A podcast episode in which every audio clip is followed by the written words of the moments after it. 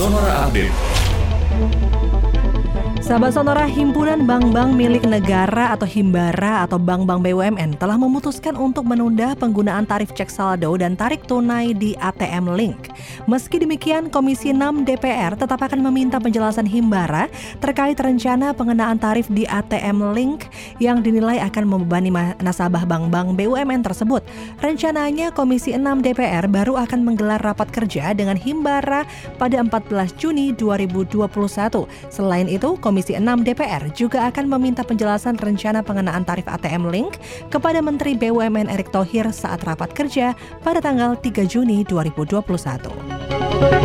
Kementerian Perdagangan meminta para pengrajin tahu dan tempe untuk melakukan penyesuaian menyusul lonjakan harga kedelai. Alternatif dinilai timbang perajin tahu tempe melakukan mogok akibat mahalnya harga kedelai.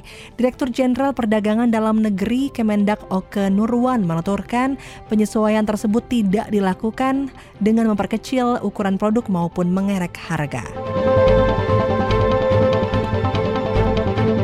Indeks harga saham gabungan atau IHSG berhasil menembus level 6000 pada hari ini. IHSG dibuka menguat 0,93 persen ke level 6002,48 pada pembukaan sesi 1.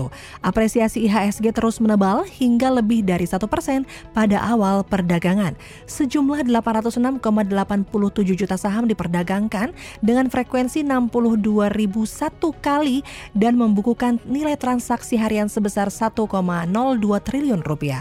Pergerakan saham yang terpantau meliputi 262 saham naik, 74 saham turun dan 170 saham lainnya stagnan.